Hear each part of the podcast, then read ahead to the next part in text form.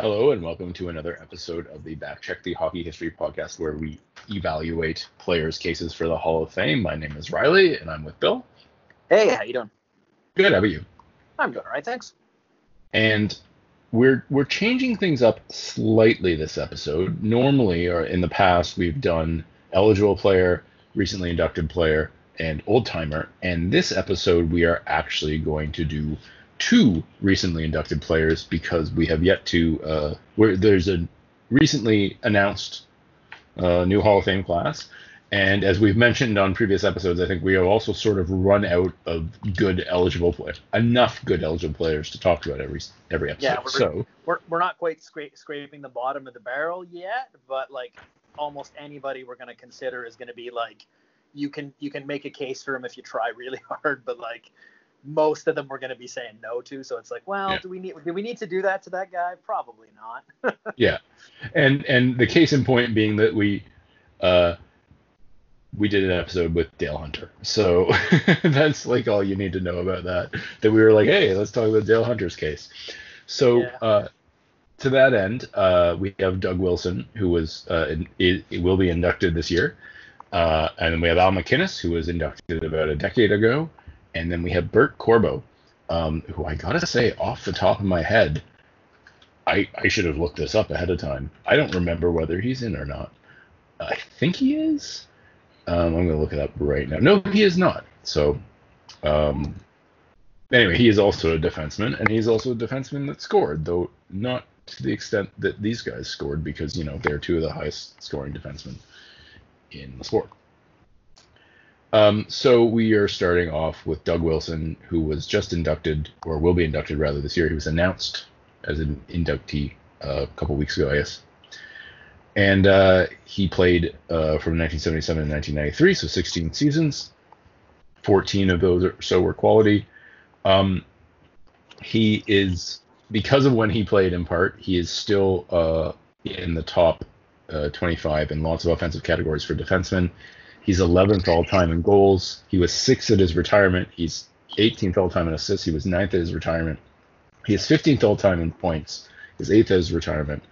Um, and he is the 12th uh, at his retirement. He was 12th all time in point shares among defensemen and 24th all time in offensive point shares um, among defensemen as uh, and ninth at his retirement. So basically, at his retirement, he was one of the top 10 offensive defensemen in the history of the game, and uh, that is uh, in totals. I should point out, not in terms of per game, uh, and that uh, is obviously not so true anymore. It's his his numbers have dropped because you know there's been a lot of high scoring uh, defensemen since, especially Yeah. recently. yeah, the, the game's changed quite a bit, right? So Yeah, yeah.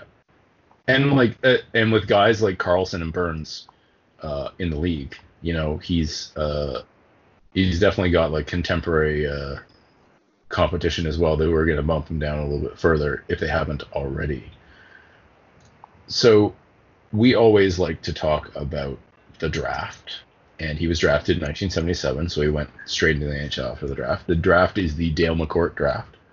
Um, and Wilson was six overall.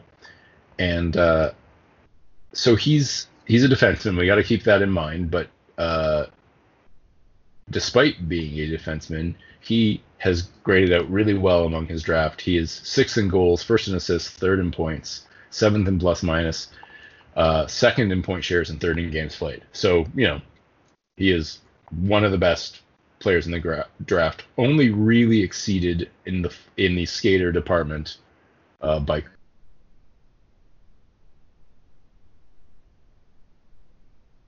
or uh, or or Rod Langway, some people might argue.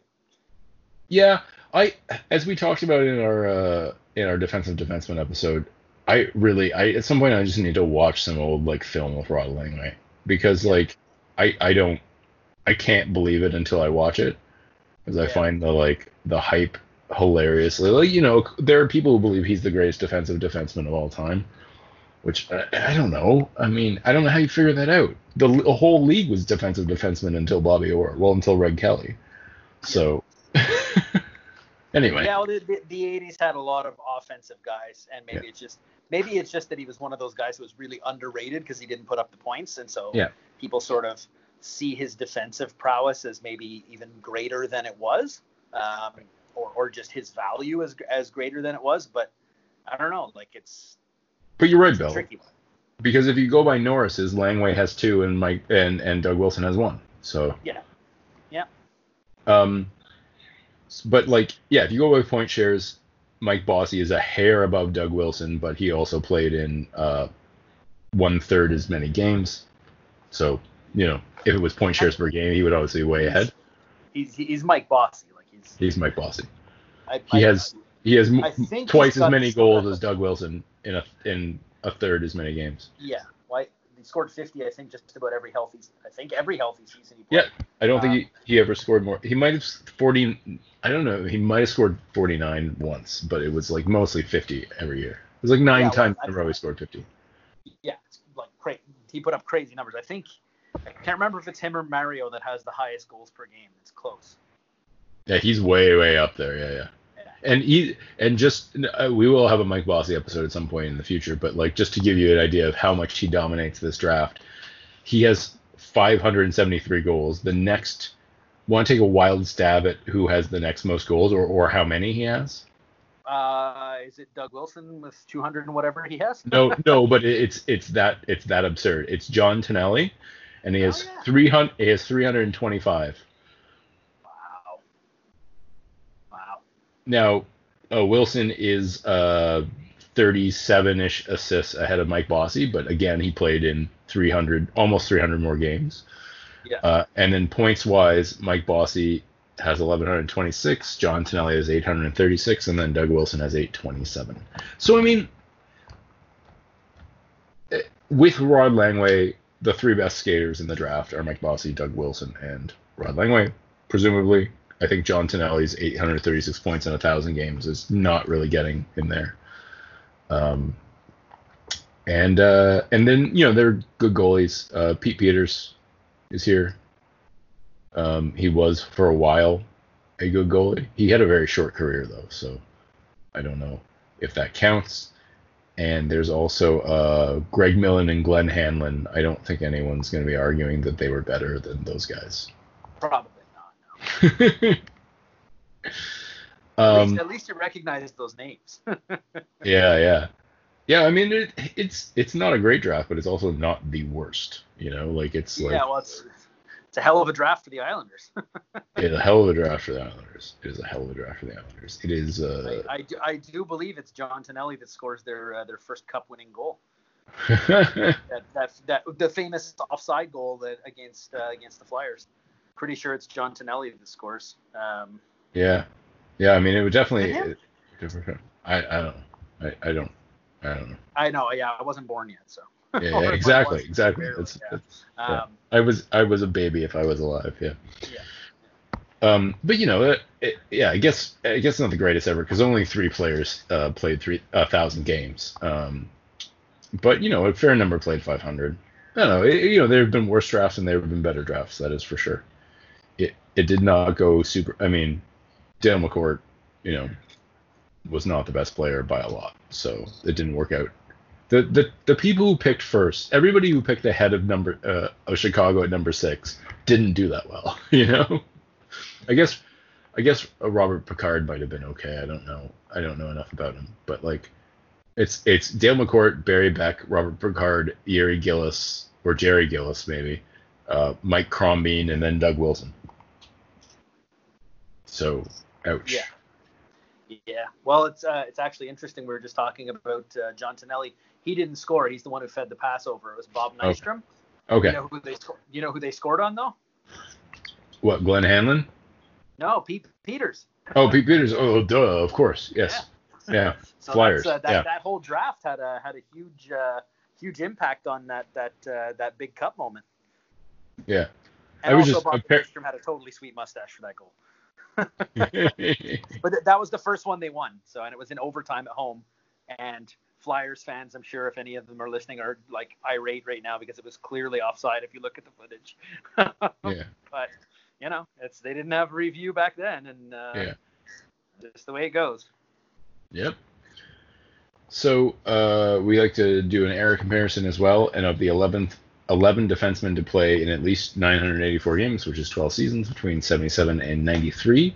Wilson is the second or third best offensive defenseman of that era. He's second in goals, second in goals per game, third in assists, third in everything else, ninth in plus minus, second in offensive point shares, seventh in defensive point shares, and fourth in point shares. So top five ish defenseman of that era. Um, not doesn't mean player, but a defenseman, at least by point share metric, which of course is helped by the fact that Wilson scored a lot of goals for goal, uh, defenseman. Yes. Um, his 82 game average is six is a 66 points in 82 games, which is very high for a defenseman, but not that high for a player in the 80s. Um, his three-year peak is a pretty incredible 78 points per season, uh, but it was really hard to calculate. I should mention because his very best years were actually spread apart.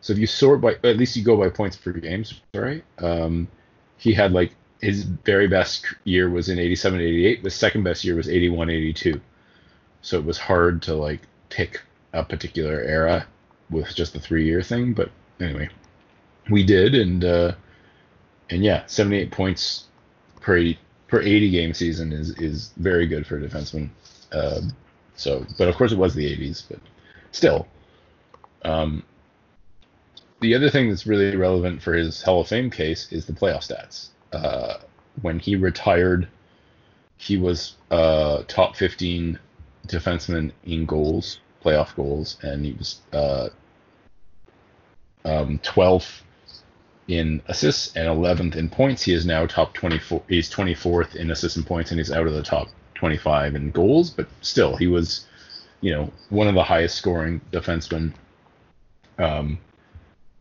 in uh, in playoff history when he retired. Like, uh, and then um, per game, it's a little. It was uh, actually very very flattering in terms of the. So his regular season per game, he wasn't. He he he was never really that great. Like he. He, I guess he must be healthier than the people like who would be above him on that list. Um, but in terms of the playoffs, he's he's uh, at his retirement he was seventh all time in assists per game for defenseman, and eighth all time in terms of points per game, which is pretty damn impressive. Yeah. Yeah. Um, I, I, I distinctly remember him like when I was like a little kid, obviously, because his career, what he played until '93, I think. yeah, yeah, 93. Yeah, so like that would have been really started watching hockey in like 88, 89. So like I would have seen just the very end of his career. Um, but I just remember him sort of being like this really good, and you know, veteran players back then. There were so many more really good veteran players who, you know, you only got replaced by a younger version of yourself if you fell off a cliff, kind of thing. Yeah. Um, so I, I just remember him being like a rock solid player of like, you know, every time I watched a game with him in it, it was like, ah, Doug Wilson, blah blah blah, like he's doing his thing. Like just nobody seemed amazed by anything he did. Like just sort of like a rock. But it's toward the end of his career that I would have seen him too, right? So it's just like, you know, there's that guy you can always count on him to get these points and play this role. And um, so you know, maybe I, I probably missed the peak of his career where he would have would have wowed me by watching him. But I also, you know, you you couldn't watch every game back then, and I was a kid, so I probably wouldn't have even if I could have. So. Yeah. Yeah, I mean, I, I, I was not. I never saw him play. I was uh, just. It was just not. I, I was. Uh, I just started watching hockey his final seasons, and I was not watching. I mean, the Leafs played the Blackhawks, so I, I I should have remembered him, but like it was at a time when I was a very. I don't know. I just wasn't. Um, you know, like you mentioned this, I think last episode we recorded, Bill, where it's like you're a kid, you don't necessarily even know who's playing with who. Right? You just sort of want your team to win, and you're, you know, and that's Yeah. that's that's you it. notice who scores the goals, right? That's- Yeah, exactly, exactly. And so I didn't, I definitely didn't. Uh, I don't remember him, even though I probably did see him play, because probably during a Leafs Blackhawks game I would have seen him play. I just have no memory of it. But that's not really a surprise. I've always like I, I say now it, it it's years years later. Uh, you know, I I was I was uh I was 12 when the Blue Jays won their second World Series, so I should in theory remember it better. I have very little memory of it, and the only reason I think my brother has a much better memory of it is he uh, he used to watch our VHS tapes of it over and over. so of course he remembers what happened. Yeah. I, I just I think sometimes the people who have really good memories of this stuff have have gone and refreshed them is what I'm trying to say. Yeah. Whereas, oh like, yeah. If I haven't done I haven't put the effort in, so of course I don't remember. So anyway. Uh, enough about that. Yeah, so he does have his playoff numbers, at least uh, compared to other defensemen, are quite impressive, and I think, especially given like the Blackhawks were only good part of the time he was on them. Um, Yeah, like really, they they did not have a lot of fantastic teams. Like I, I there's a couple of teams that went to some conference championships uh, Yeah. during his career, but uh, you know, no cups and all that kind of stuff. So Yeah. it's it's it's tough. But I mean, if his playoff stats are still that good, it's pretty impressive because they were not they were not a juggernaut by any means. yeah, Um, competitive, right? yeah, yeah, yeah. yeah. Uh, it's funny. I I, I, I made a boo boo. Uh, anyway, it's no big deal. We'll work with it. Uh, as as you can probably see by looking at the phone. Um, yeah. So uh, he's he's of course Doug Wilson is legendary for uh, being the defenseman like other than uh, um, other than Bobby Orr and Paul Coffey, he scored the most goals in a season of any defenseman, right? 39 one year. Um, and that's the year he won the Norris. Uh, he has one Norris. He has uh, uh, top five finishes three other times, which is way more than I was expecting, actually. Um, but yeah, he, he's famous for scoring 39 goals in 91, or sorry, 81, 82. And uh, as I said, the only other people to score more than him are Bobby Orr and Paul Coffey.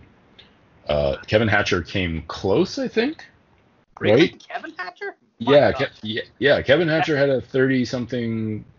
Man I'm pretty sure. Uh, no, he had one year where he like scored an absolute ton of goals. Um, I think. it Must have been when he was with the Penguins playing with Mario. I'm guessing, right? I think so. Yeah, it was it- actually it might have been the Capitals. Really? Wow. Yeah, yeah. I had no idea he was that good because uh, by the Well- time I was like religiously watching hockey, I think Darian had taken over because we went to clutch and grab, cross check people in the face hockey. So he was he excelled at that. I I will. I'm gonna um. If if you just bear with me, I'm going to tell. I'm gonna figure that out for us. So uh, single season goals, regular season, defenseman only. So it's it's Coffey and Orr. So Dick Clapper technically had 41 in in 1929-30, but Dick Clapper played on the wing a ton. I don't think he was playing as a defenseman then. So then it's Doug Wilson at 39, and then the next guy is Kevin. Oh, look at me, Kevin Hatcher, 34 in in uh, 1993 for the Capitals. Wow. This is why you play is- hockey trivia online because you can pull stuff like that out of your ass. That is that is really really impressive. I I had no idea he'd ever scored more than 20. Yeah, and then of course no one did it again until uh, Mike Green, um, and then of course Brent Burns is at 29. He's the most recent guy to have this many. But basically, a lot of Doug Wilson's lore, I think, and, and the fact that he won the Norris this year, a lot of this has to do with his like the only other defenseman. I mean, he didn't score 40, but he was one goal away from 40, and he's the only other defenseman to score at least 35 goals. Right? Kevin Hatcher had 34, so three goal, three defensemen in history, provided you don't accept Dick Clapper's 41, which I think I, he was a forward. I'm pretty damn sure. Um, anyway, uh, so but he, here's the crazy thing: he scored 39 once. He never scored 30 again. He scored 23 and then 22 the other two years that he had really high years. Um, so like he had this one crazy year where he must have been playing like he was playing with I believe Denny Savard was on that team. Um, Yes. Wait, what was that? Uh, what year? Yeah, he was. Uh, this is 82. Okay, yeah. So it's so the team is Savard. The leaders on the team are Savard, Wilson, Lysiak, Secord, and then nobody else has more than 50 points. Wow. Um, they were like uh, not great.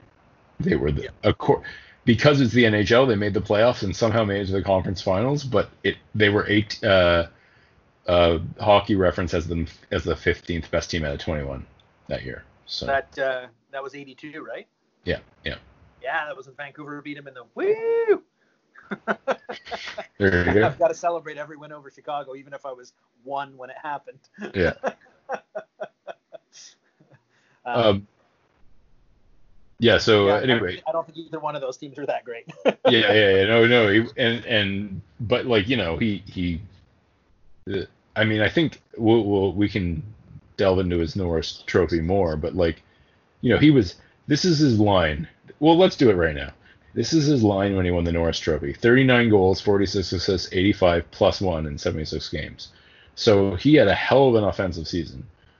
I mean, whether or not he deserved the Norris for that season is you know, th- this the his team was uh,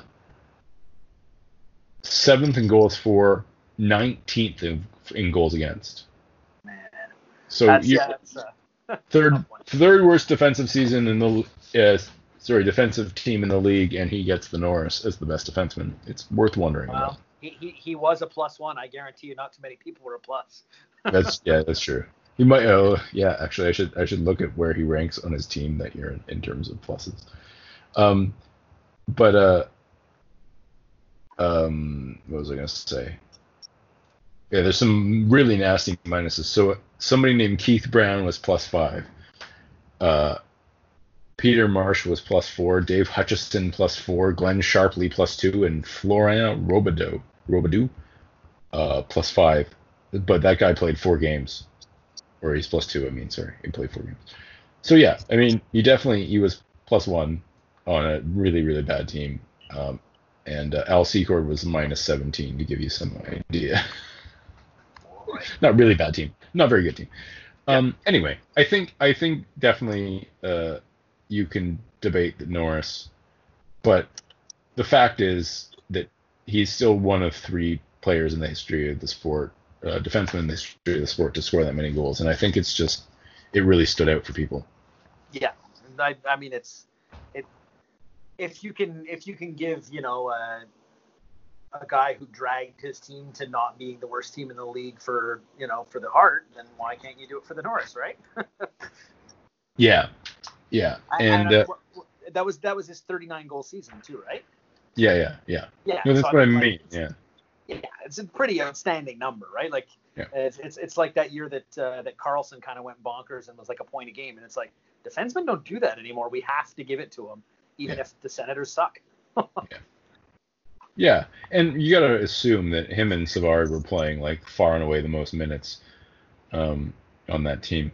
Yeah. the, um, among their respective positions. So he, he also he scored 50 he, he had 50 assists three times.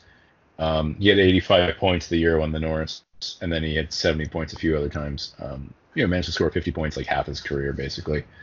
Uh, and you know, aside from a really really bad couple seasons, last two seasons, you know, Doug Wilson is only he finished his career plus 55 but had he never got but he never played for the uh um if he'd never played for the uh, San Jose Sharks, he would be like plus 100 because Yeah. his last two seasons are minus 28 and minus 38 Oh for the God. for the Sharks because he was one of their only players and Yeah. and he was also old at that point. Well, not that old, but like yeah, yeah, mid 30s actually. Yeah, and, and any any younger listeners might find it shocking that they didn't used to load up the expansion team. they just gave them like, okay, I give everybody, uh, let them pick from everybody's fourth line and last D pairing, and uh, Yeah. we'll see what happens. Yeah. It's like a Yeah. guaranteed suck for a decade kind of beginning. Yep, absolutely. So Wilson also he he was uh, obviously he was the first team all uh end of season end the season all star when he won the Norris. That would be crazy if he wasn't. And he made two other uh, second teams. Um, so that's a you know um, that's a vote in his favor. Um, playoffs wise, uh, he they made the finals. The Blackhawks made the finals in 1990, and he had a uh, he had a good, despite being in his 30s, he had a good uh, playoff. He was uh, I'm just gonna double check here. Um, he led all defensemen in points with 15. Um, well, defenseman on his team, obviously. Um, and uh, you know that that's his job, right? He's the offensive defenseman, so uh, he appears to have done his job correctly. Um, and then, of course, as Bill said, he made a couple conference finals in the 80s. Um, otherwise, his playoff totals that he has for defensemen are come from the fact that they, you know, it was the 80s and they made the playoffs, even though they weren't that great. Um, and uh, you know, so he is. He doesn't have a lot of. Um, should I say like there like he didn't go far in the playoffs, but he was in the playoffs most years. I think if I'm off the top of my head, every year from uh, almost every year from when he joined the league until 1991. He missed one year, and then of course he went to uh, San Jose, and then that stopped because you know. Yeah. The um, beginning of San Jose was not fantastic, although it didn't take them that long to really get up to speed. I think it was like '94 they made the playoffs and upset uh, upset Calgary or Detroit. It wasn't Detroit? It had to be Calgary, right? Yeah, it had to be Calgary. Yeah.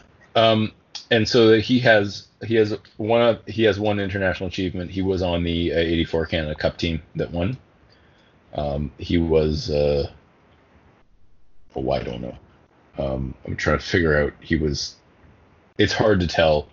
Uh, so people scored so many points. Like Paul Coffey had 11 points, Doug Wilson had three, so it's safe to say he was lower down on the depth chart than Paul Coffey, which would make sense. Um, but uh, yeah, so he doesn't actually because the play the because the Blackhawks were in the playoffs every year, and because um, it was a different time as well, and there's maybe a little less opportunity to play international hockey because there's no Olympics for pros, for example. He doesn't have a lot of international achievements, um, which is not a surprise. So basically, here's the case: he was one of the better offensive defensemen in his era, and he won the Norris, right? Yeah. I think that's the argument. Mm-hmm. So I guess the big question, Bill, is do you buy it? It's a tough one. Um, I think he's definitely worthy of consideration. Um, you know, his his his era overlaps with some other pretty great defensemen. So I don't think I don't even know if he if you ever would have considered him to be a top five defenseman in the league? I mean, maybe, but probably for a pretty brief window. Um, you know, you have guys like uh, by the time like Wilson's sort of hitting his stride, you're getting guys like Bourque and uh, um, uh, and like some other guys are coming in the league that are clearly better. Um, I don't know. It's it, it's a bit of a tricky one. I'm yeah, I'm, I'm on the fence. Bourque was uh, there not that long after, right? Like yeah, yeah, exactly. He was drafted only I think two years later or something. So, yeah. but you also you also don't have to be the best defenseman in the NHL to be worthy of going into the Hall of Fame. You know, I mean, otherwise, you know, you end up with poor guys like Brad Park and yeah. Know, uh, let's say let's say let's say if you're gonna most people would if you're going to put Lidstrom above Pronger, and it's like, well, they both played in the same era, so Pronger's number yeah. two, he doesn't get in. But like, no, like just because one guy's fantastic doesn't mean the other guy's not equally worthy of the Hall of Fame. Just the other guy's a, you know, once in a generation superstar. Like you almost have to not count those guys, and then if a guy's top five or top ten after that, then you're at least looking at him, you know. So I, I would yeah. say he's definitely worthy of consideration. I don't know if I'd put him in I don't know that that one good season and the Norris sort of goes like ooh maybe, but after that he was just sort of consistently good. I don't know. It's a it's a, it's a tough it's a tough one, but his numbers when he retired were really really good. So I might yeah. take over. I was I was never on a desperate to get him in the like for me when he got when he got looked over in the past it never bothered me like a lot of the players bothered me like you know like as we've talked about ad nauseum, I'm sure everyone's very happy for us to bring up uh, Lindros and Bure again. But like when those guys didn't get inducted year after year, it made me insane. Yeah. Like it, Doug Wilson never bothered me. I can see the case, like you said, Bill, especially given where he was ranked among defensemen offensively when he retired. But I also think his Norris is fishy. The one thing that that says to me maybe not so fishy is he did finish top five in voting three other times. So clearly people thought a lot about him, at least for a while.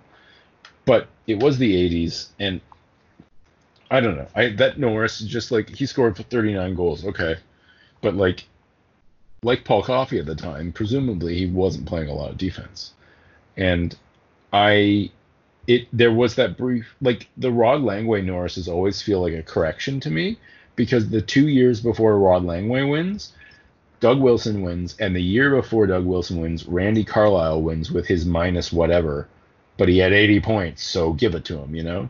And like it was like for two years, the voters were like, "Who's the best offensive defenseman in the league? Give it to that guy." And then suddenly, someone was like, "Remember, it's a defensive position, right?" And someone's like, "Oh yeah, Rod Langway."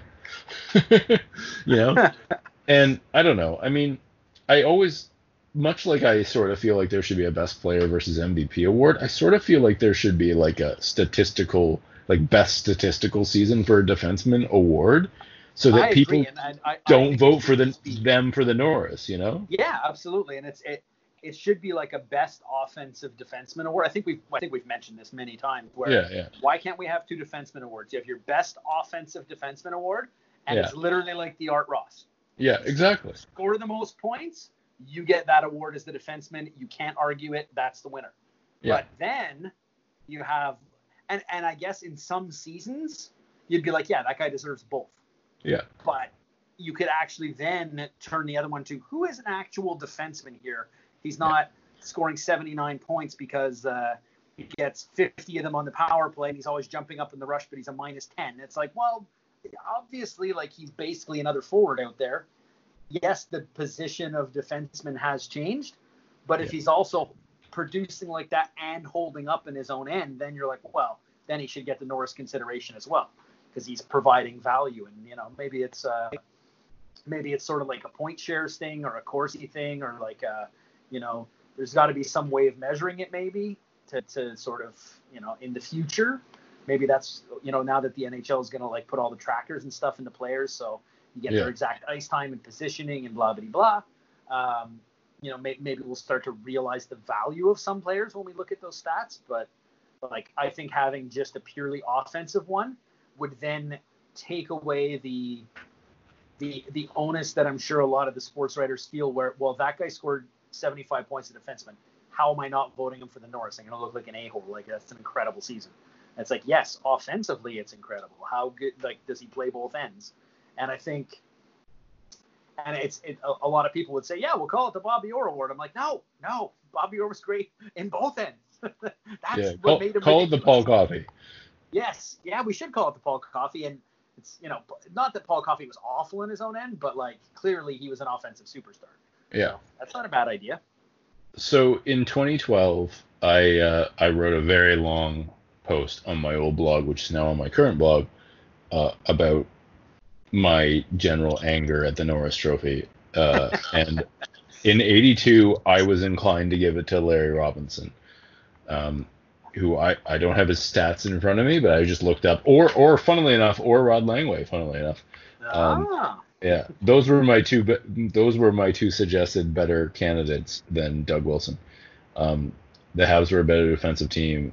Larry Robinson probably didn't have any anywhere near as good an offensive season, but was generally one of the best defensemen of his generation. And Rod Langway uh, would have been, uh, you know, he is some people say one of the best defensive defensemen of all time. So anyway, just just an FYI. I don't know. I, I'm I'm fine with the like. Unlike Kevin Lowe, I'm not mad about Doug Wilson being in, but I do I do feel like if if such a trophy as we were just talking about existed in in 1982, that he would have won it, and then people would have had a real conversation about the actual best defenseman in the league for the Yeah. Norris. Um, and and that's you know, and I listen. I was one. Uh, I- sorry, I wasn't even one when the trophy was awarded. I was going to be one, and so I didn't watch. But I just I think they saw the goals and they're like, yes, Norris, and it's just like, well, maybe not, maybe not. Anyway, I mean, it doesn't offend me that he's in, but he's also like, it was definitely not a thing that I was worried about them needing to correct with him not Yeah. being it. I've seen people saying finally Doug Wilson, and I did not feel that way. I was just like, you know, in a, Like- as as you're always talking about Bill in a stricter hall, I don't think I'd put him in. But Same here, yeah. Yeah. I, On the I other think hand, he's not Given the current one, I think he should get in, but Yeah, yeah. He had there's there are worse players than him in the Hall for sure. Yeah. So I, So- I, I guess I'll give like a. I'll, I'll I'll put it this way: if you think that he shouldn't be in, and you buy me a beer, I will agree with you. And if you think he should be in, and you buy me a beer, I will agree with you. There we go. That makes sense. Yeah, yeah, that makes sense to me. All right, so up next we have uh, someone with a bit of a different case, another uh, offensive defenseman, but who played a little while longer. Uh, Al MacInnis, yeah, played seven more seasons than Doug Wilson did. Um, he played. Uh, I didn't write down how, when he came in the league. 81 to to the lockout, so 2004. Uh, 23 seasons, 20 of them were quality by defense point shares. Um, it should come as no surprise that he is among the leaders, career leaders among defensemen in various offensive categories. I know we're all shocked. Um, He is third defenseman all time in, in total goals. He is third all time in assists, and he's the 16th skater all time in assists, and he's third in total points for defensemen. He is also plus a ridiculous plus 371. Um, when he re- uh, he was ninth, not when he retired, uh, but like he, his last season was uh, he played three games um, in 2003 2004. So the season before he was ninth all time in plus minus. When he retired, or sorry, ninth D, he was the tenth, and he is 16th all time total. Um, he played 1,416 games, which is you know 1,400 more than or 400 more than Doug Wilson ish.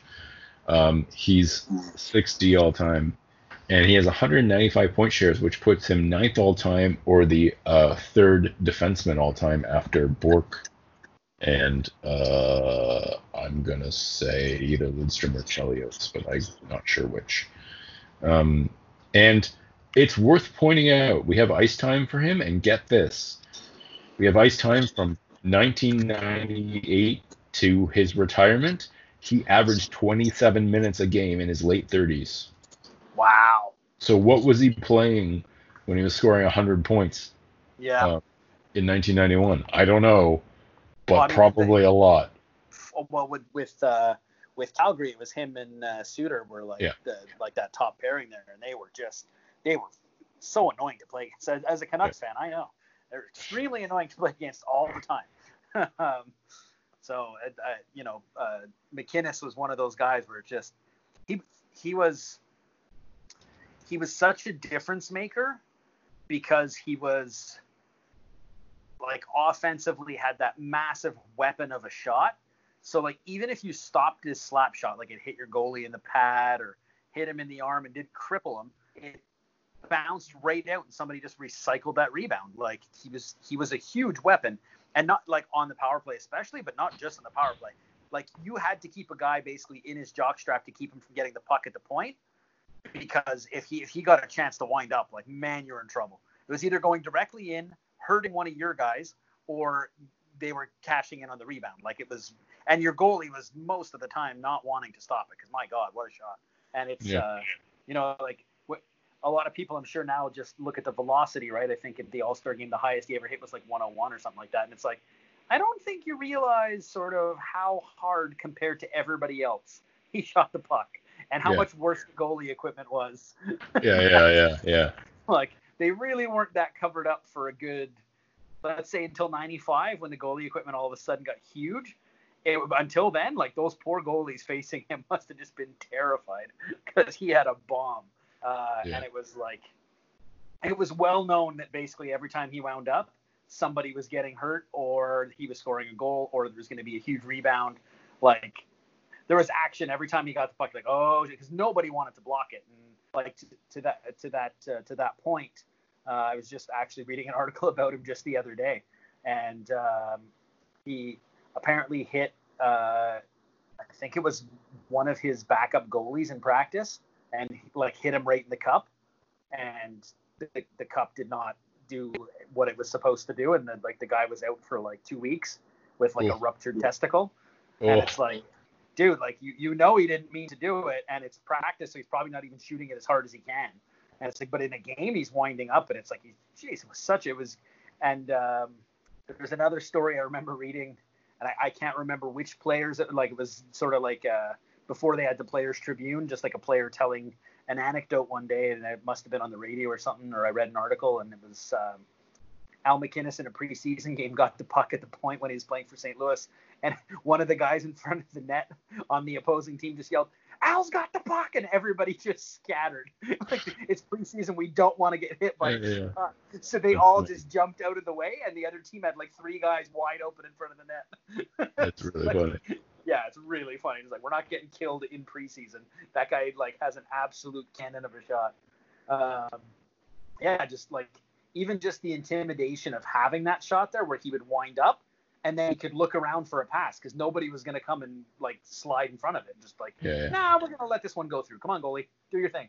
So, um, it was uh, it was quite the remarkable uh, weapon where I don't think you could think of anybody who had a harder shot than him for pretty much his entire career, right? Maybe Al Iafrate. Um, Yeah. A little bit less control. Yes. Uh, but MacInnis would like his slap shot was like one on one standing still basically. So Yeah. it's not good. No. Um, and and you know this is one of the reasons why he has all the goals and uh, so many Yeah. goals. But but he wasn't just a one trick pony either, Yeah. right? Like he he knew when to like take a little bit off it and make sure he hit his target. And he also knew when to, oh, somebody's actually trying to block this. I'm gonna try not to kill this guy and pass Well, and he has he has almost three times as many assists as he has goals. So Yeah. Um, also, uh, before we get to the draft, I also want to mention he's ninth all time in defensive point shares, uh, third all time in defensemen among defensemen in offensive point shares. Uh, he's also seventh all time in goals per game, fifth all time in assists per game, and fifth all time in points per game among defensemen. So uh, his resume is a little more stacked than Doug Wilson's, to say the Just a little, yeah. just a little. So he was drafted uh, in uh, in '81. So 1981. uh, yeah, four years later from Doug Wilson, and I'm just waiting for the draft to load. Um, Ooh, I was and- I was alive for this. yeah, you were. I was I was not. by like ten days. I was not. Yeah, you're slightly older than me. I was. I was in utero at, when this draft happened. Um, so uh, he you'll be shocked. So this is the Dale Howard draft. It's a draft we talked about a bunch of times. We talked about it with Ron Francis, Mark Hunter, or Mark Hunter. We talked about Dale Hunter. I mean, um, I think actually Dale Hunter may not have been this one, and I was looking at Mark Hunter for some reason. I think Oh, that's curious. Yeah, Chris Chelios was in it too, though. So like, it's a you know, there's like, there's two players with 1,500 games. There's eight players with a thousand games. There's I don't know, 20 something, maybe 30 something players with 500 games. So it was a pretty good draft. Um, Al MacInnis was 15th, and he turned out to be a pretty good pick because uh, in his draft year, um, he is uh, third in goals, second in assists, third in points, and of course first first defenseman, as, as you'll be shocked to learn. So uh, he has more goals than you know most of the forwards. Uh, Chelios is next among defensemen in terms of goals with 185. Yeah. And uh, assist wise, um, the next defenseman is Chelios as well with 763, so that's slightly less than 200 off. And then points wise, um, MacInnis is third and Chelios is fourth with 948. Drops off pretty quickly because then Bob Carpenter is the next player after that. Yeah. Um, well, it's, it's it's an interesting draft because you know Al MacInnis, like you're talking about how high up he is in stats, and obviously this is the Dale Hawerchuk draft, and I think Yeah. uh, I think I'm pretty confident most people would say Dale Hawerchuk was the best player out of the draft, um, and Ron Francis, obviously, you know, in terms of like leadership, longevity. Um, you know, uh, as a complete career, maybe you might want to put him one. You've got Grant Fuhr and Mike Vernon, two uh, cup-winning goalies, and then you've got Al MacInnis, and you're like, you know, far and away points-wise, he's the best defenseman. But then when you look at Chris Chelios, like, which one of them is the best defenseman in the class? Like, Yeah. it's it's a really good draft class. A lot of Hall of Famers for the first two rounds. Like, it's Yeah. impressive. and there's good goalies too. Vanbiesbrouck, Fuhr, Yeah, Vernon. yeah, Um, yeah, it's a good draft.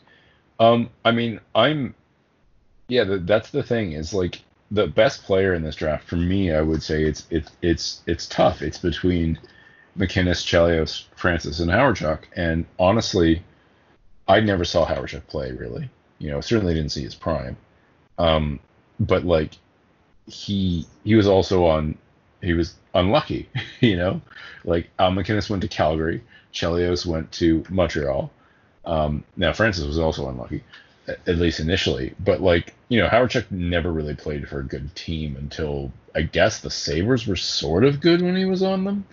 Um, maybe one year, but like you know, I don't know what happens to his career if he, he if he's like drafted by I don't know like the Oilers or the the Flames or somebody instead of the Jets. Um, Yeah. I, I don't know what happens, uh, but like for me, having seen both MacInnis and Chelios play and and Francis way more than Hawerchuk, like my vote would be for either Chelios or MacInnis as the best player. But that's just because I haven't seen enough Dale Hawerchuk in his prime. Yeah, I, I, I think for me too. Um, Um, but I, I asked me to make up my mind between MacInnis and Chelios. Uh, I don't know because I saw Chelios past his like peak, right? Like I'm, it's old man Chelios that I watched, yeah. and he was still quite good for many of those years. Oh yeah, he But was still like totally. McKin- he was a top four defenseman almost until he retired. Yeah, but MacInnis was a top two defenseman almost until he retired, and so That from my true, memory is the MacInnis was better. But I also but- know Chelios had amazing years uh, for Montreal and also think, the I think there was a, I think there was about a, a five year difference in when they retired too, though. So Yeah, well, Chelios played in, in over 200 more games than MacInnis did. yeah, yeah. Yeah. So, So that's so like, yeah, I, I, I don't know at their peak. I, I do remember Chelios being, uh, just fantastic. Like just annoying, and I didn't like him, but man, he was good. Uh, I, I think in terms of how their games aged, I think MacInnis uh, kept his offensive prowess and was able to form that elite shutdown pairing with uh, with Pronger, where they could do everything and just Yeah. basically eat up eat up half the game, the two of them. Yeah. Um, so I, I I I tip it in favor of MacInnis, but yeah, it's, it's a tough. It's it's close. Like it's for sure close. Um, well, and, and and Chelios, I believe, has currently has one more Norris, I think, or maybe two. I can't remember. Chelios has more Norrises than MacInnis does. Um, but also, I feel like when I did my my big Norris article eight years ago, I feel like Chelios, I like, I came out thinking, wow, Chelios is amazing. That he might have even deserved another one. yeah. Um, I don't remember that discovery of MacInnis, but I don't remember off the top of my head. Um, so arrow wise, MacInnis looks really, really good. Uh, we looked at six defensemen to play in at least 1,300 games on 16 seasons between 83 and uh, 2003. And MacInnis is first in goals and goals per game, second assists, second assists per game, second in points and second points per game. And of course, that's behind Ray Bourque. Who else um, for that stuff? Uh, and he's second in offensive point shares and fourth in defensive point shares and second in point. Oh, sorry, and point shares. Uh, so it's only in the defensive point share and that he doesn't look like one of the two best defensemen of that group. Um, his 82 game average is even more impressive than uh, Wilson's, despite playing half of his career in the dead puck era, and that is 74 points per 82 games, which is pretty damn good Yep. and here here is his three year peak 91 points per 80 game season plus 34 and 25 goals a season for a defenseman Wow. That's incredible. so it is incredible um, he is uh, yeah he's one of the best offensive defensemen of all time obviously um, playoff wise he has more impressive numbers than Doug Wilson as well, which is not that surprising given what he did in the playoffs. Uh, he's fifth all time in goals among defensemen, 10th all time assists, and 22nd all time in points. He's only plus 11, weirdly. Um, and he's also 100, his 177 games put him as the uh, 14th defenseman all time in playoff games. He, of course, like Doug Wilson, was in the playoffs basically every season of his career, just about. Um, I mean, the first few year few years in Calgary, he wasn't in the playoffs, but since 83, 84, I think he didn't miss the playoffs. Is is my guess off the top of my head. Um, the era adjustment I forgot to mention with Doug Wilson, it hurt him a bit. It knocked him down like seven points or something like that uh, with uh, per 82 games with Al MacInnis and knocks him down uh, four, five points because, of course, he played all that dead puck era time. Yeah. Um, but he, uh, among, if you adjust for era with hockey reference, he's still the fourth D all time in terms of goals. He's 20th all time in terms of assists among all skaters, and he's fourth D in points. So still very much among the very top offensive defensemen ever. Uh, he also uh, looks pretty good uh, with the versus X adjustment. Uh, he's 220th in total goals, but he's 26th all time in assists and 50th all time in points. Um, and he's 24th all time in adjusted assists per game, which is saying something. So there is one trade that we want to talk about, and with Doug Wilson, uh, we skipped the trades because I'm an idiot and forgot to record it. Um, but it was like I can't even remember what it was. It wasn't a big deal. Uh, let me just double check the Doug Wilson trade to make sure. I, I think he might even left as a free agent. I don't remember. No, he was traded, but he was traded for somebody I've never heard of. So, uh, and a draft pick. Um, but again, at the sort of tail end of his career when he was done, Al MacInnis, it, was pretty different. Um, it was in 1994, so you might have thought, well, you know, year 31, you're you you may be on the the decline, but no, that was not true. Because uh, of course, then he had a great career with um, St. Louis. So uh, he was traded with a fourth round pick for Phil Housley. Uh, speaking of controversial Hall of Fame inductees, and uh, Steve Bégin and John Tripp. So, um, what do you think? You think Calgary wants that back? Jeez, I don't know. like I can see the reasoning in some ways, right? You're you're a you're probably trying to keep salary down, and you're thinking, well, Al MacInnis is is getting old, but Phil Housley was 30. It's not like he was young. Yeah. And and like, there's no comparison. No. I know you get three players for like you're trading two assets for three assets, but like Jesus, yeah. who was who was the GM? I don't know. It feels crazy to me. Wait, wait I bet you it was Craig Button. Almost guaranteed. I I do wonder, like, if there was. I haven't looked it up, but I wonder if there was a contract problem, because it does feel like trading Al MacInnis for Phil Housley is a step down. And I know I'm saying this with the benefit of hindsight, but like he had already won the uh, he hadn't won the Norris, but he'd won the Conn Smythe. So, you know. Um anyway. It just seems like a silly thing to do. But Al MacInnis would go on to win the Norris. He won in '99. Um, infamously or famously, he won it one year, and his his uh, pairing partner won it the next year.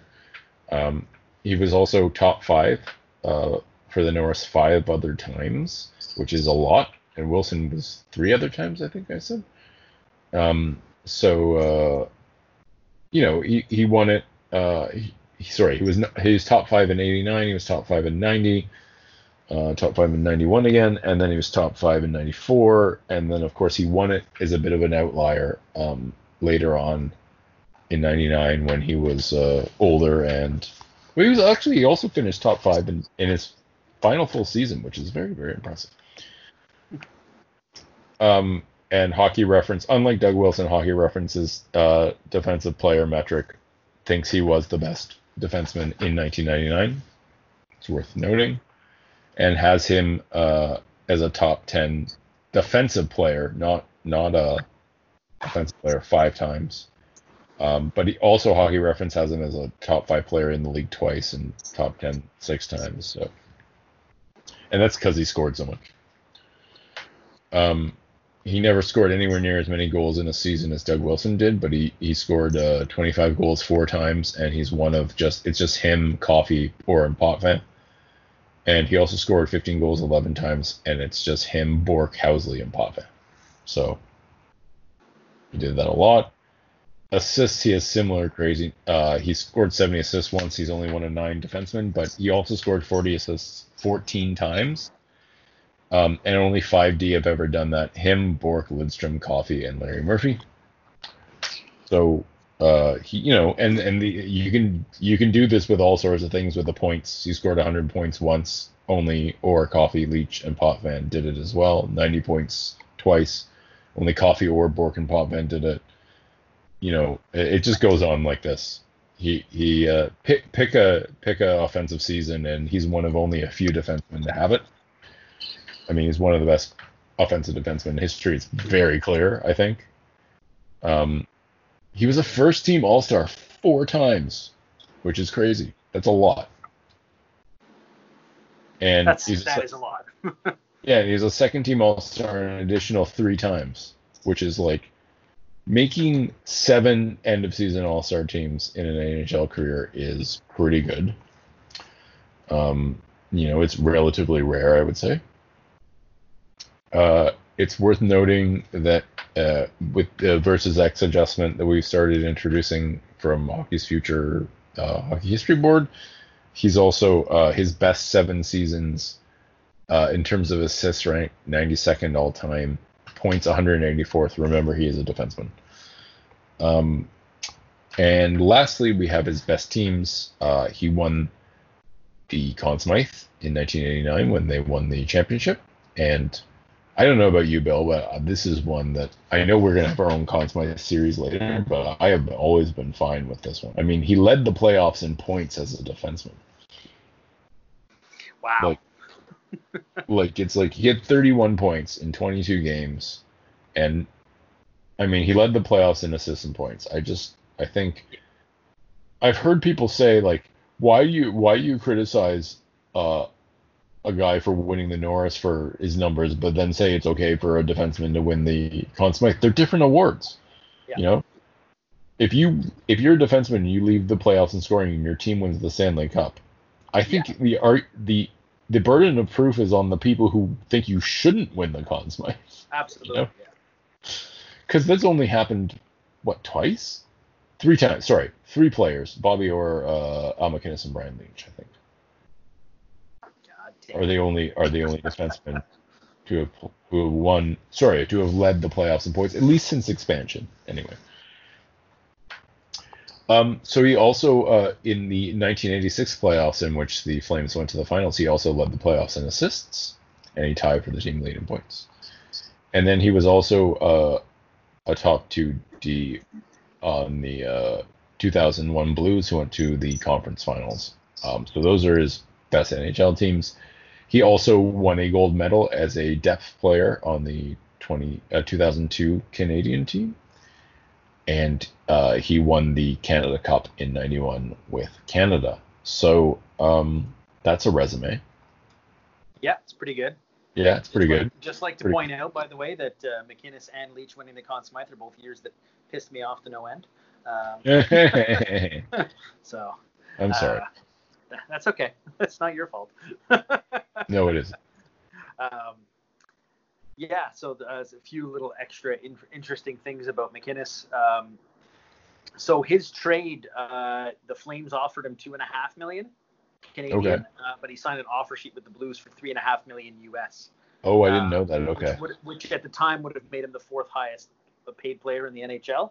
But this was also the summer of 1994, and the Flames had been uh, they won the Pacific Division and they uh, they finished number two, um, and uh, they ended up losing to Vancouver in seven games, the Pavel Bure goal, and then Yeah. MacInnis left after that. So um, Okay.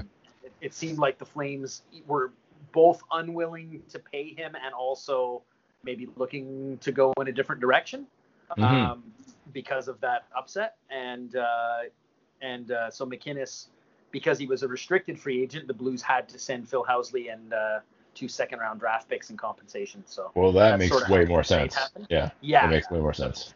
um, yeah, I mean, it, it's difficult. You know, uh, MacInnis, a lot of his family's from from Calgary. They said it was really difficult, but uh, you know, sort of like I guess he could see that the Blues might be an up and coming team, and uh, you know, the way that Calgary lost that year, I think a lot of people expected them to make a cup run that year, and they lost in the first round, and uh, so I think, and I think it was just sort of this team's kind of getting stale. That you know, Gilmour was gone, and it's like maybe without you know Gilmour here, maybe we can't do it. So it's like, yeah, maybe that was sort of the last hurrah for them. Um, and then uh, we were talking about his retirement before in 2004.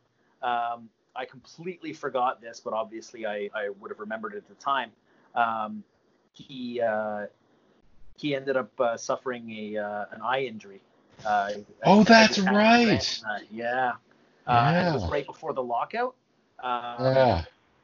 So, uh, so and and uh, he was the captain at the time. I think Pronger had sort of insisted that uh, MacInnis, because he took over from Pronger, and then when Pronger came back, he said just you know let Al keep it. Um, but he only played three games that season in uh, in 2003 2004 because uh, he suffered an eye injury and it was a detached retina. Um, and, and so he missed that. And then after the 2004 2005 NHL season was canceled, he basically felt like he couldn't come back and compete at a high enough level, so he announced his retirement. Um, so I guess he, he tried to play and was like, no, it's you know the vision's not there, or just it's been too long of a layoff. You know, I missed a whole season, and then we had a whole season lockout. I haven't played in two years, so uh, so he decided to retire. So I completely forgot about that. I'm really glad I looked it up. Um, I yeah, the moment you said it, I was like, oh, I totally remember hearing about that, but I had totally forgotten until you said it. Yeah. Yeah. Yeah, that really sucks. Because I mean, yeah. I guess he could have played as long as Chelios if he'd not had the eye injury. Who knows? Yeah. Yeah. Especially mm. if he kept playing with Pronger, right? Like. Yeah, oh, yeah, absolutely. The Pronger got moved. Uh, yeah, well, probably because they didn't the have that, that, dynamic duo anymore, right? So. Yeah, that's true. Yeah, maybe the Pronger trade doesn't happen if. Uh, yeah. Yeah they would have kept them together, presumably. Or was it a trade or free agency? I don't remember. It might have been free agency. Anyway, it doesn't matter. Um, all right. Uh, I, I mean, it's a stupid question, yay or nay. Like, it's just a dumb question. Uh, he's, you know, even even if the, the thing about Al MacInnis is that we know, uh, I mean, I know from watching him, uh, but also from the Norris voting and in the ice time and stuff is that like this is a guy who transitioned very well into older age and became a much I don't know if he was a reliable defensive defenseman in the 80s, but I know he was in the early 2000s because I watched him. Yeah. I had a weird thing for the Blues. Like I something about that that those teams, the like Pronger MacInnis Blues. I I don't know why. I actually remember being like so torn because I also had this weird thing for the Sharks. When the Sharks had the like crazy Blues upset, I was just like, I didn't know what to do because yeah, I really the, the Roman goal from center ice. Yeah, yeah. Like half of me was like, this is amazing, and half of me was super sad because I had this weird irrational attachment to the Blues. I don't know why. Yeah. I just remember being so impressed with both of those guys, oh, and that, the fact that, that MacInnis should have won a cup. Yeah, and the fact that MacInnis was like as old as he was and playing like that yeah. was just always like blew me away. Um, yeah, they, they and, had a really good team. yeah, and I think like, you know, it's easy to write off offensive defensemen sometimes. It feels mm-hmm. easy to do it. And we can maybe even write Doug Wilson off a little bit because like he doesn't have a similar like renaissance in terms of like in his own end. But Al MacInnis did, and I think, you know, I, I I mean, it's obvious he belongs in the Hall of Fame, but I think the real question is like, where is he ranked all time among defensemen? And I don't know the answer to that, but I do feel like sometimes he gets forgotten a little bit um, because you know people really remember they remember the Pronger Hart, which I strongly, as we talked about on this show, deserved. But yeah. like you know that his his Norris the previous year gets forgotten a little bit, and like just how long he played, how good he was. You know, he's he often feels to me like he's more a, like, you know, a trivia question. Name the num name the defenseman who've won the Conn Smythe, or name the defenseman who have scored 100 points in a season. You know, um, and like you said, also his shot. He's also famous for his shot, but I don't know. I just I just feel like he had an extremely good career and I don't know yeah, where. I mean, we, that's the thing. We remember him for the gigantic shot, but he was so much more than just the shot. Yeah. Like knowing how to use that weapon too, right? There's been some guys who shoot the hell out of the puck. You're like, dude, you can't hit the broadside of the barn and you never pass. Like everybody knows what to do against you. And then there's yeah. other guys who, you know, know when to. Oh, uh, that guy's in my way. I'm not gonna fire. I'm gonna step to the side and then, you know, hit this guy at the side of the net and everybody's moved up to block my shot and he's wide open. You know, like there's some guys have that vision from the point and other guys don't. You know, so Yeah. he was more definitely more than just a big shot. Yeah, I I uh I don't know. I think I think I, I I would have to like look at people to figure out where I would rank them. But I think that like top 10 defensemen all time is is not unreasonable. Um and I don't know. Uh it gets tough. Top 5 seems perhaps a little too far. Uh more than too far, I think. But top 10 i think seems unreasonable or reasonable as a position for him probably. I, I don't it would depend on how how strong you weigh like the early the early guys. But Yeah. certainly post expansion he's definitely top 10 easily.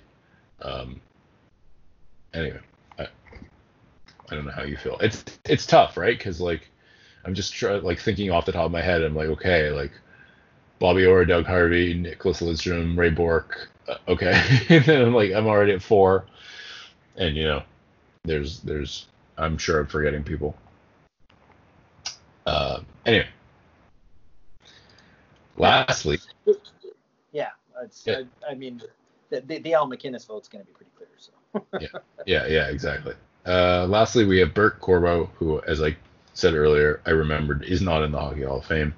Um he is our old timer he played in the nhl from 1917 until 1927 and before that he played in the nhl from nha my apologies from 1914 to 1917 um he played 10 seasons like i said in the nhl and he was good. He when he retired in 27 he was 22nd all time in goals despite being a defenseman. He was 8th all time in assists and 18th all time in points. Third in games played and 8th in point shares. So at least by point shares he was one of the top 10 players of the 1920s at least uh, up through uh, 1927 so that's good. Um, of course point shares back then in particular are extraordinarily unreliable but you know, Yeah. we have the we have the information we have. Like there's nothing we can do about it, right? Yeah. Um, he was also 25th all time in assists per game when he retired. Uh, that's that's you know uh, that's a games requirement, not assist requirement, because uh, he doesn't meet the hockey reference assists.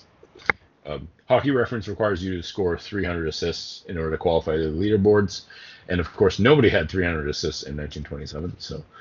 Um, and uh, he was fifth all time in defensive point shares, uh, so fifth best defenseman all time according to Hockey Reference when he retired. Who knows what that means? He had an extraordinary, uh, I would say, an extraordinarily. Uh, well, anyway, uh, his numbers are pretty damn good. It might not sound like it, but his 82 game average was 35 uh, points, which sounds like nothing, but it was it as as we've talked about many times, the first couple years of the NHL were an explosion of scoring, and then the whole rest of the 20s were not. They were the opposite of that. So, or maybe even the fir- it was just the first season. It might have been that was the explosion of scoring, and then they didn't score at all. So like 35 points for a defenseman per 82 games is really good. His his three-year peak 24 game average of 14 points for a defenseman that's that's quite good for the era. Um, NHL playoff numbers are are bad because the playoffs were really short and half of the playoffs were like or half a third of the playoffs were not even in the NHL they were outside of it so they were with other leagues. But he scored 4 points in 9 games which again for a defenseman of the era pretty good. Uh, the hockey reference adjustment is stupid uh, for the 20s so. And he unfortunately yeah, yeah, yeah. 349 total points, 111 points per 82 games, supposedly, according to their adjustment, which is really hilarious. Uh, he doesn't qualify for the versus X adjustment because he didn't score enough, which is not a surprise. We have some trades. Uh, it's hard to know what to make of them because uh, we don't know much about. Uh, one of the player, one of the times he was just traded to another team for cash, so who the hell knows? The other time he was traded with Amos Arbour and George Carey for Ken Randall, who I believe was a goalie, and for Corb Denneny, who we talked about. Yeah. Yeah. Uh, uh, Corb Denneny, the not as good as Cy Denneny. Denny. Um, yes. I mean, I don't know. It's weird that Bert Corbeau was like part of three guys moved for two guys uh, because Bert Corbeau was good and Corb Denneny was sort of good. I was wrong. Ken Randall was actually a, uh, forward and defenseman. Um, I don't know. It. I mean, I've never watched hockey from this period, obviously, but like it does feel like Bert Corbeau might be the best player in that trade, and so it's weird that he was. Kind of does, eh? There was. Yeah, yeah. Well, but whatever. Um, in the NHA, uh, he scored uh, 23 points in 60 games, and uh, he might be 15th all time in assists per game. Uh, he had a 20 game average of eight points, um, and he scored two points in two playoff games. So, uh, you know, in, far from the best NHA numbers we've ever seen. But he also joined in 1914 um, when the league was halfway through its career. And uh, it just so happened that he, he then made a good decision for him in, in sticking with the NHL. I think he was from He's from Ontario though, so it makes sense that he played in the NHL rather than the PCHA. Yeah. So uh, his Hall of Fame case mostly runs uh, on the fact that hockey hockey's uh, defensive point shares paint him as very very good. So he he was supposedly the best defenseman in 2018 or no, Jesus 1918. He was apparently a top five defenseman in 1919 and 1921, and he was top 10 also in 1920 and 22. He was also top five in assists once. So, because the assists weren't really tracked much back then, um, it's hard to. Uh, I mean, you know, who knows how much he was actually doing that? They seemed kind of random uh, yeah. back then. Anyway, I mean, he was at least according to point shares one of the best defensemen of his era. It's hard to know what that means because you know it's it's a really point shares from from uh, back then from before uh, goal differential was calculated are, are essentially made up a little bit. Um, he was on the uh, he was on the Canadiens when they uh, they went to the uh, sorry they um, when they went to the final and and you know you know we talked about in the Spanish flu episode when the series was canceled Yep. and that's unfortunate for him because the other time uh, he was a he was possibly the best defenseman on the uh, Canadiens the year before, but they didn't actually win. They they were eliminated in the playoffs and didn't go to the cup. And then he was in another Stanley Cup final in, in 1917, uh, but they didn't win that year either. So he was unlucky in that regard. Sounds Maybe. Like it, yeah. He was in the he was either in the NHL final or the Cup final three seasons in a row, and he never won. Jeez. So it sucks. Hey, almost you got you got the Marian Hossa treatment. Yeah, yeah, yeah. He's on the same team though. Yeah, I know. Well, yeah, Hossa sort of did it to himself. Yeah, yeah, yeah, he did. um, so I mean, I don't know. I mean, I'm kind of leaning with no, uh, because there's not enough information to say yes. Yeah, it feels like if he wasn't in already, and they they sort of uh, you have to assume that uh, you know the sports writers kind of went through a lot of these old timey guys and were like, oh, I remember him. He was a heck of a player. Like let's put him in because there was there was an era where they were putting in like what was it like the in the 50s I think they put yeah. in like all those old timers like I think there was one year they like put in like 20 guys. Um, yeah. So I, I, figure if he didn't get in then, maybe just he shouldn't be in. But yeah. Uh, you know, may, maybe if those three unlucky years he actually wins those cups, then I think he's probably in, right? So. I think if he uh, wins one of those cups, he's probably in, but I don't. I don't yeah. know. Who knows how they were thinking back then? Yeah. Yeah. It's a tough one. Yeah, I mean, I don't. Yeah, I mean, it's it's one of those things where like if we had some kind of like actual metric that said yes, he was the best defenseman in 1918, and like a top whatever in some other years, I might be inclined to put him in, but I have no idea. Like, have yeah. just no idea. It's really tough. It's uh, it's a shame he didn't play in Montreal because that would have been uh, he would have had a good nickname. He did play in Montreal. Well, then why wasn't? How come he's not well known as the Crow then? I, I don't. I don't know. I thought Corbeau was Raven for some reason. No, it's Crow. Oh, okay. um, I, I don't know. I, I figure like I, I guess maybe just. just So- uh, so- This is a very weird thing to say, and I apologize, but there is a classic, classic French film um, from that was made crazily enough in like during World War II when they were occupied by the Germans. Well, I think it was in it might have been made in Vichy uh, before the Germans uh, like took over Vichy.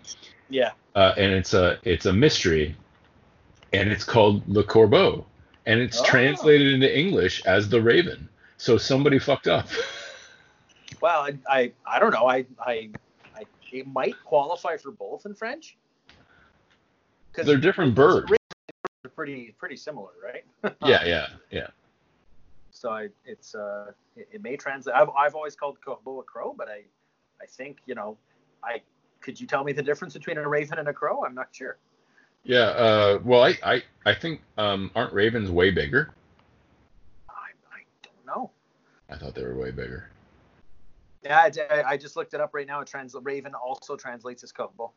Okay. Cool. So there you go. So uh, we've gone way, way, way off the rails here. I apologize, but That's the okay. the raven, uh, the raven is is a larger bird than the crow.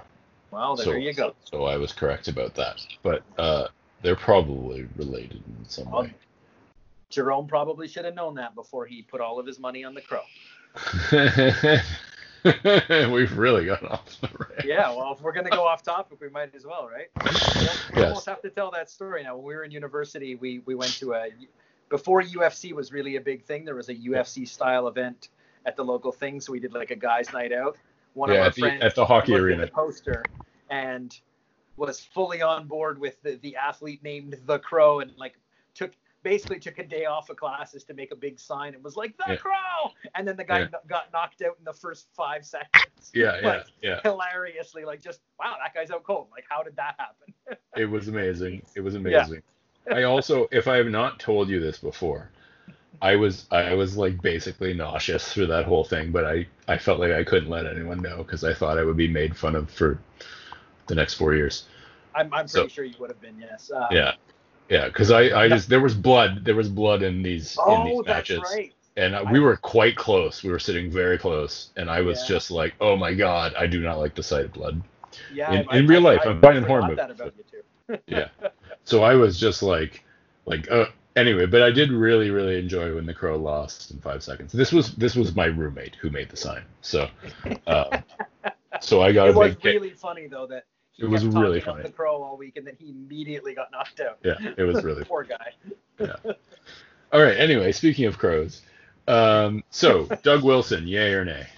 uh yeah sure yeah, this is, that's how I feel. It's sort of a shrug. It's fine. It's not offensive, and like maybe a stricter Hall he doesn't get in, but we have the Hall of Fame. We have the Hall of Fame. Yeah. That we have the Hall of Fame that we have is what I'm trying to say. Uh, Al MacInnis. slam dunk Yes, me too. And then finally Bert, the Raven or the Crow Corbeau. Uh, sorry, I screwed that up. What's it's okay still funny either way um Yeah. I, I'm gonna go with a no just because we, we actually have no way of knowing how good he was. So if Yeah. he's not already in, I have to assume there's a reason, uh, Yeah. or just he, he was unremarkable enough to be overlooked.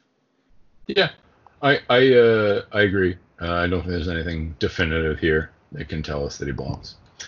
All right, well that's it for us this episode. And next episode we are going to you should tune in because we are going to rant and rave about Kevin Lowe. Yay! so please tune in to that one, and we will see you then.